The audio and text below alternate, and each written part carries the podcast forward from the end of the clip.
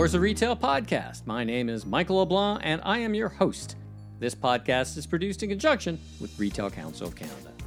Meet BrainCorp CEO David Pinn, leader of an AI software tech company that powers the world's largest fleet of autonomous mobile robots operating in commercial indoor public spaces, including retail stores and warehouses.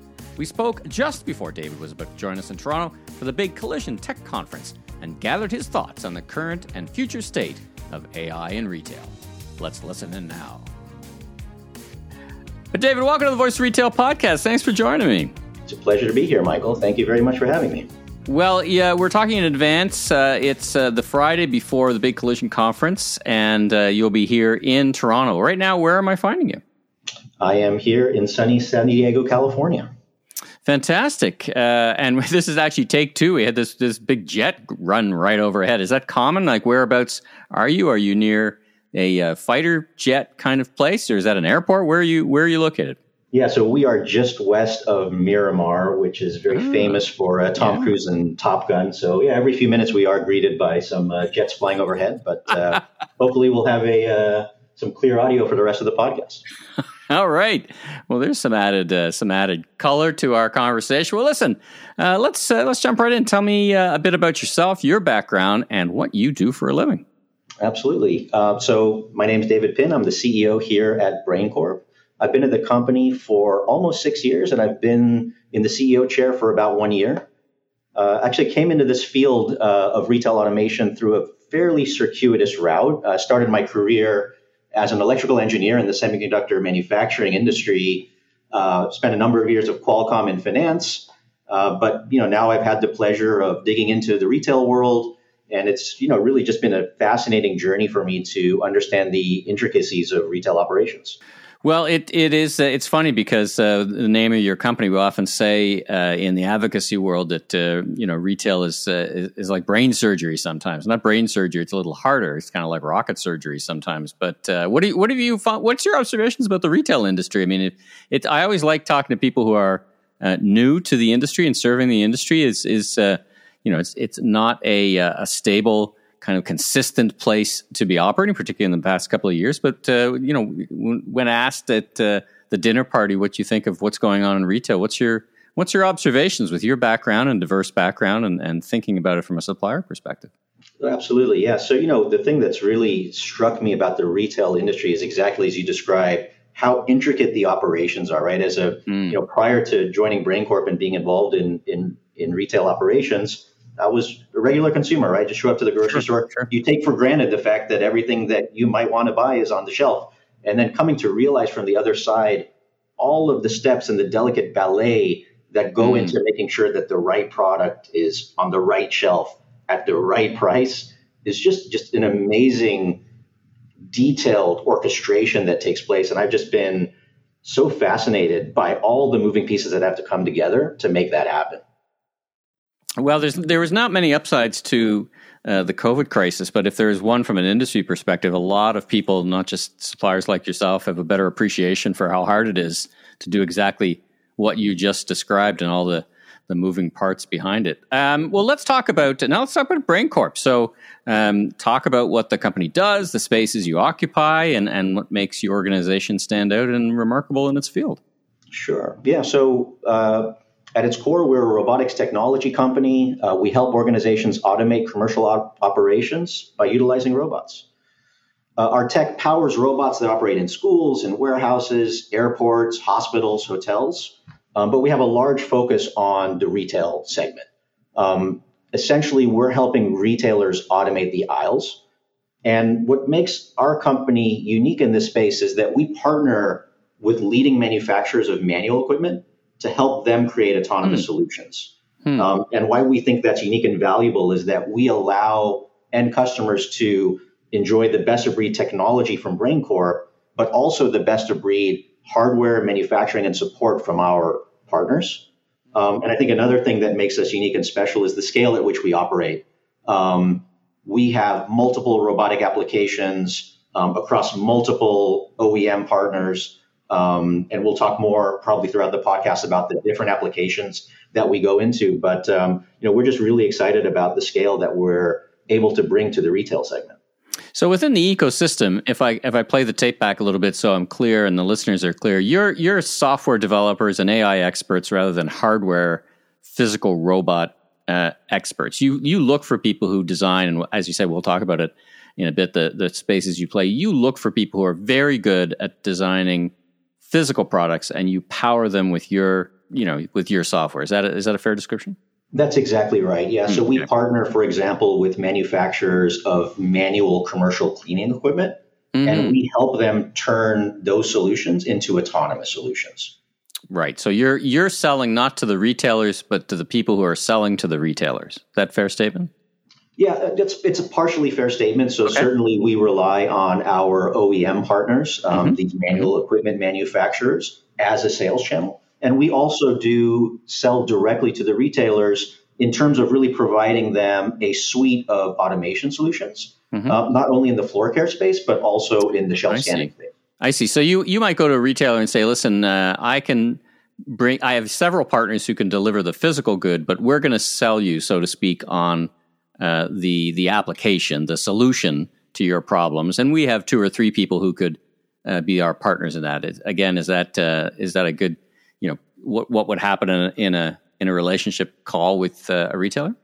Yeah, we view ourselves as really automation consultants for the retailers, helping them imagine how their operations can be assisted through robotic automation. And exactly mm-hmm. as you described, Michael, um, we partner with manufacturers that you know usually they're already working with on the manual sure. equipment side, and sure. we can help them work together with their existing vendors to help empower a more intelligent operation in store.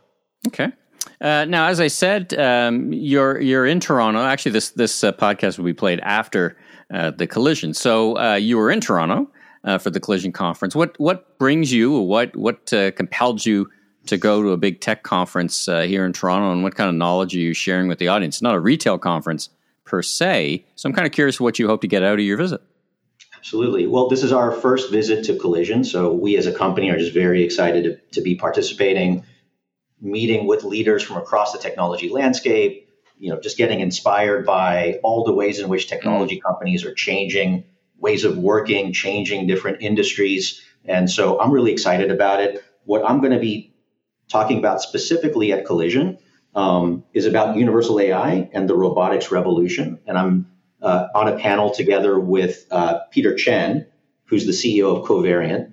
Um, and the two of us will be talking about how AI is uh, being applied in the robotic space. You know, since ChatGPT AI has burst onto the scene in terms of the popular conversation, but it's a, been a conversation amongst us and industry folks for for many many years. I mean, you guys have been around since what 2009, so this is not new ground for you. But let's talk about AI. So it's certainly a big popular topic of conversation now it's it's a big driver in retail, uh, and you guys have been at it for a long time. What, do you, what, did I read? You have twenty six thousand robots in in field. So, you know, clearly a depth of experience, uh, both in time and, and scale. Now, as you've been in this, and you, as you said, you've been with the organization a few years. Um, how's the AI field evolved? I, I perceive that there's been maybe a great leap forward geometrically rather than arithmetically, so to speak, in the past couple of years? Or is that just me just suddenly tuning into what's been going on? I mean, certainly uh, the hype cycle is at its fever pitch right now when it right, comes to right. AI, but it can definitely help uh, decompress that for you. Um, yeah, so one thing is, you know, that 26,000 number obviously keeps growing. We're very delighted mm-hmm, to be mm-hmm. close. We're, we're actually circling in on 30,000 robots out in the field deployed right now. Um, so, you know, that's uh, something very exciting for us um, in terms of demonstrating the scalability of our solution. But uh, to your point, if you kind of rewind the tape back to 2009 when BrainCorp was started, um, it was really a, a, group of neuroscience PhDs, computer science PhDs getting together and using biomimicry, using the way in which the mammalian brain operates in order to create algorithms um, that learn by demonstration. And one of the things that we're very proud of that we've been developing over the course of those years is one shot learning for the robots, right? So the way this actually manifests itself in the field is you have an autonomous floor cleaning robot. Um, it actually looks just like a manual floor cleaning robot. Yeah, sorry, yeah. manual floor cleaning machine. Sure. And sure. the janitor hops on, they drive around once to demonstrate to the AI system, you know, the, the route that the machine to take, the way in which the floor should be cleaned. And the robot takes that one demonstration and kind of generalizes it and uses it to then play back day after day after day that cleaning route, taking advantage of the learning that it received from that store janitor. Um, now, and so that's the that's the core technology, the core AI that was the kernel of BrainCorp's founding and is the kernel of our autonomous navigation solution. To your question about how things evolve over time, now what we see, of course, is huge leaps forward in terms of computer vision. Mm. Robots being able to recognize and systems being able to recognize what they see in front of them. Sure. Uh, the classic hot dog, not hot dog from uh, Silicon Valley, if you remember that, uh, if you remember that episode.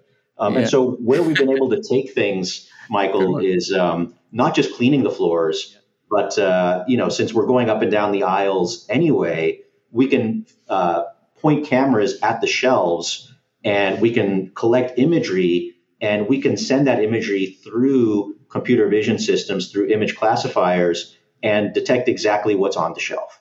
And so, using those breakthroughs to really help retailers uh, improve their on shelf availability, improve in general their execution um, of how they manage the shelf. And, and is that the real uh, objective or point of arrival of, of this AI powered technology where you put it in and, you know, all the, di- you work in basically three, I don't know what called verticals areas, floor cleaning, supply chain, moving goods, and then shelf scanning, as you said. Um, and each of those can be in its own way very dynamic environments. Is that where the AI comes in? That you you teach it the first route, but then you know the, some a dog walks across the way, or a human is there, or they move a shelf. Is this is this how you don't have consistently retrain these uh, these robots or this this AI? Is that where the the artificial intelligence steps in, or is that a point of arrival for your for your products? that's definitely where the AI steps in. So the magic of the technology, right, is that it's got a couple of inputs, right? One is the intention that mm. was taught to the robot through that training process that I mentioned, right? One time, drive around, show the robot the route that you want to take. Um, so that's one input is the the training or the intention yeah. of what the robot is supposed to do, and then the other set of inputs is what's going on in the environment. Right. The dog walks past, right? Um, You know, whatever might be happening at that particular moment, the robot through AI is able to create a representation of the world around it and use that representation along with understanding the intention to create a plan and execute on that plan for you know adhering as closely as possible to that training while acknowledging that the environment is going to be different every single time that that route is run I was at a, uh, a, a, conference a couple of years ago, and there was a, um, I think more just for show and demo. There was a, a little robot moving around with with uh, a tray full of coffee, and my observation was every time anyone went near it, of course, it was a busy conference, it it stopped because it was it, it, like a safety thing. So the net effect was the robot didn't go anywhere because there was always somebody within its kind of diameter. How do you overcome something like that? So there's always somebody moving, and of course, safety is is a paramount application. How do these three things, you know, safety, efficiency, and, and machine vision, how do they interact? And so I'm I'm delving a bit deeper here, but I think I want I want the listeners to kind of really understand how these things can work and and uh, what the future looks like. Absolutely, yeah. So safety, of course, is always paramount. That's the first criteria: is that we need to have a safe system, and we're incredibly proud of our safety record, of course. Um, so that goes without saying. But, uh, you know, it comes down to human robot interaction, right? I mean, we want, because our robots operate in and around the general public, it's really important to get those nuances right about how the robot interacts, right? You want right, to, right. the robot wants to give deference to people. You don't want the robot to get too close to someone that they feel uncomfortable, right? So dialing in those behaviors mm-hmm. so that the end consumer, which is really what this all is all about. I mean, yeah, we sell to retailers, but us and the retailer at the end of the day want to create an amazing consumer experience for their shoppers. And so ensuring that the robot is uh, trained to behave appropriately around people is a big part of what we do. Mm-hmm. Um, you know, and then to your question about, well, it's got a job to do. If people are in the way, it's still got to clean the floor. That's really where not just technology, but also operational excellence comes into play. Thinking about change management, thinking about how a robot fits in mm. with the delicate ballet of retail operations that's going on around it is so important to the success of a program, right? So, what time of day should the robot clean the floors? Sure. What time of day should the robot go out and check the shelves? These are very important considerations. And we've created not just this autonomous navigation technology, but also a set of, as I mentioned, human human robot interaction behaviors, uh, reporting functions, general change management um, capabilities within BrainCorp that really help retailers succeed not just with the robot itself, but creating a program around the robot that's going to be successful from an operational perspective. And I think that's come through the lessons learned across the 30,000 robots that we've got in the field. Technology is a huge part of the solution, but there's so much more to it from an operational perspective to ensure success. Talk a little bit about. Um, I, I, get and I've seen the floor cleaning in uh, application and the and the shelf scanning. I've seen several applications. I I know less about the supply chain, so t- talk a bit more about that. Go a bit deeper on that one because I've seen some product movement robots. Uh, so talk just talk generally about how you approach the complexities in and around supply chain, and and you know is that it, it, it would feel to me that that has some of the greatest potential of the three areas you're in. Is that how you see it? Yeah, so our focus today really is on robotic floor care and robotic shelf scanning. And on the shelf scanning side is really where you get that big unlock on the supply chain side. You know, the things that we can do by analyzing a shelf include, you know, improving on-shelf availability by detecting out of stocks, um, planogram compliance, price label accuracy, locating product in order to more efficiently downstock, or for omni-channel fulfillment um, you know, helping people fill baskets faster. Uh, and so there's a lot of use cases that come out of understanding what's going on with the shelf that really help unlock those supply chain uh, improvements. Now, I did see on your site that there were some machines moving boxes or goods in warehouses as part of the supply chain. Is that a, a development area for you? So, so it's not yeah, a big focus. Certainly, yeah. Mm-hmm. That, so, so yeah, that so that product is in pilot right now. Um, okay, um, it's okay. not fully commercial yet, but we're very excited about that. You know, our overall strategy really is about helping to automate the aisle, and what we mean by that is really looking at those parts of retail operations where retailers are really struggling to find labor or areas where they're just jobs that aren't really well suited to a person, like that super detailed work of looking at every single price label and making sure that every single price label in the store is accurate. It's just not a job that the mm. human mind is geared for.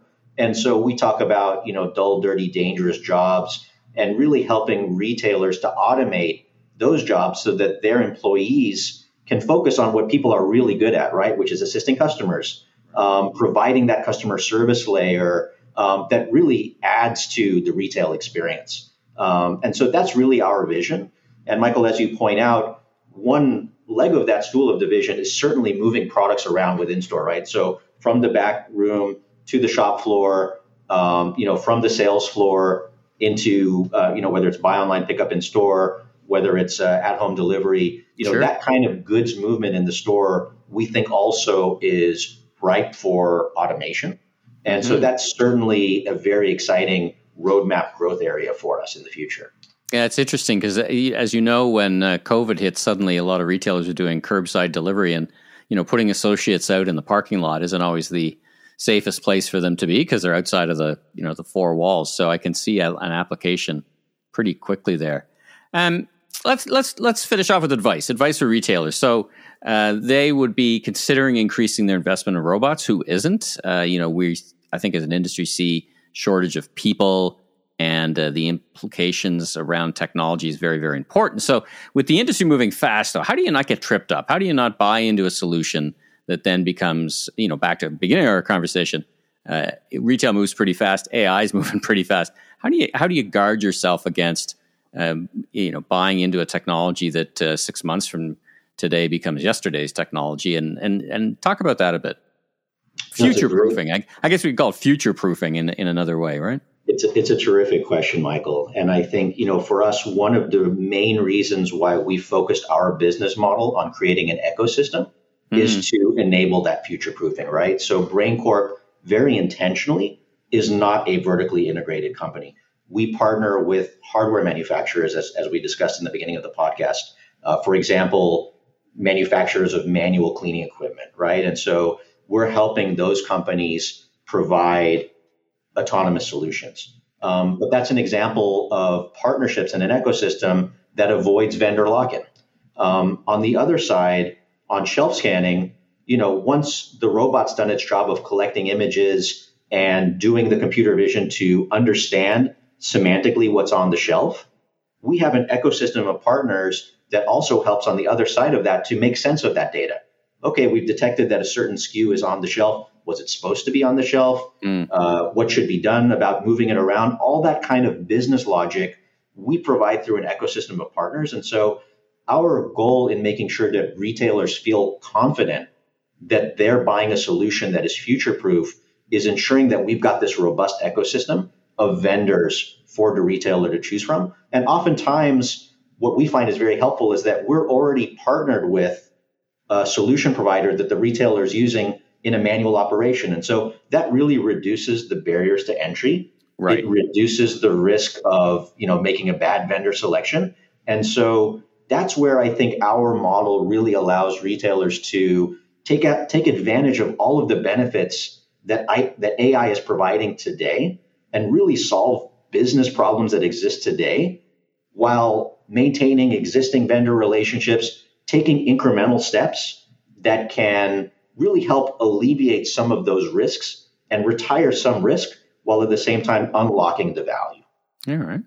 All right, I'm going to ask you a sports related question. I don't know if you're into baseball or not, but uh, if you're thinking about AI and the work you're in, the field that you master, what, what inning are we in? That's a great question. Early, early innings. Mm. Um, top of the second, should we say? Okay. Um, okay. Long way yeah, to go. Long yeah, way. There's, there's, de- there's definitely a long way to go. At the same time, I we do believe that now is the time really for retailers to get involved. Um, you know, we've got almost thirty thousand robots out in the field. People are using them day in and day out. Um, yes, it's early innings overall, mm. but there are solutions that we provide. They're incremental solutions. Um, they sit on top of solutions that retailers are already employing today. And so, you know, we're all about really providing that incremental capability that allows retailers to make a very certain bet, even though it's early innings today.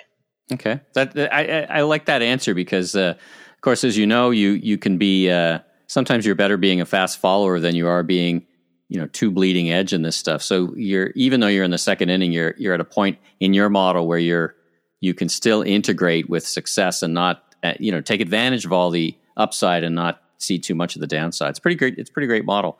Yeah, um, it's really all about uh, incremental yeah. improvement is the way is the way we see it. Right on, right on. All right. Well, uh, where can folks get in touch, learn more? Are you a LinkedIn person yourself, and how do people get in touch and all that stuff? you can you can definitely find me on LinkedIn. Would be uh, honored if those who are interested find us on braincorp.com. Um, it's a great way to get in touch. But uh, yeah, hit me up on LinkedIn. Um, would be just delighted to uh, to chat with you. Well, David, thanks uh, so much for for joining me on the Voice Retail podcast. Been real, been really interesting, kind of learning this aspect of AI, and I think uh, retailers are turning their minds and their artificial minds, if I can use the pun, uh, more to to AI and and uh, solving some real problems and uh, solutions. So thanks for joining me on the pod, making us a bit smarter about artificial intelligence. Well, thank you very much, Michael, for hosting me. It's been a pleasure to talk to you. Thanks for tuning into this episode of The Voice of Retail. If you haven't already, be sure and follow on your favorite podcast platform so new episodes will land automatically each week. And be sure to check out my other retail industry media properties, Remarkable Retail Podcast with Steve Dennis, and the Global E-commerce Leaders Podcast. Last but not least, if you're into barbecue, check out my YouTube barbecue show, Last Request Barbecue, with new episodes each and every week. I'm your host, Michael LeBlanc, consumer growth consultant, president of M.E. LeBlanc and Company Inc., Maven Media, and keynote speaker. If you're looking for more content or want to chat, follow me on LinkedIn or visit my website at meleblanc.co. Safe travels, everyone!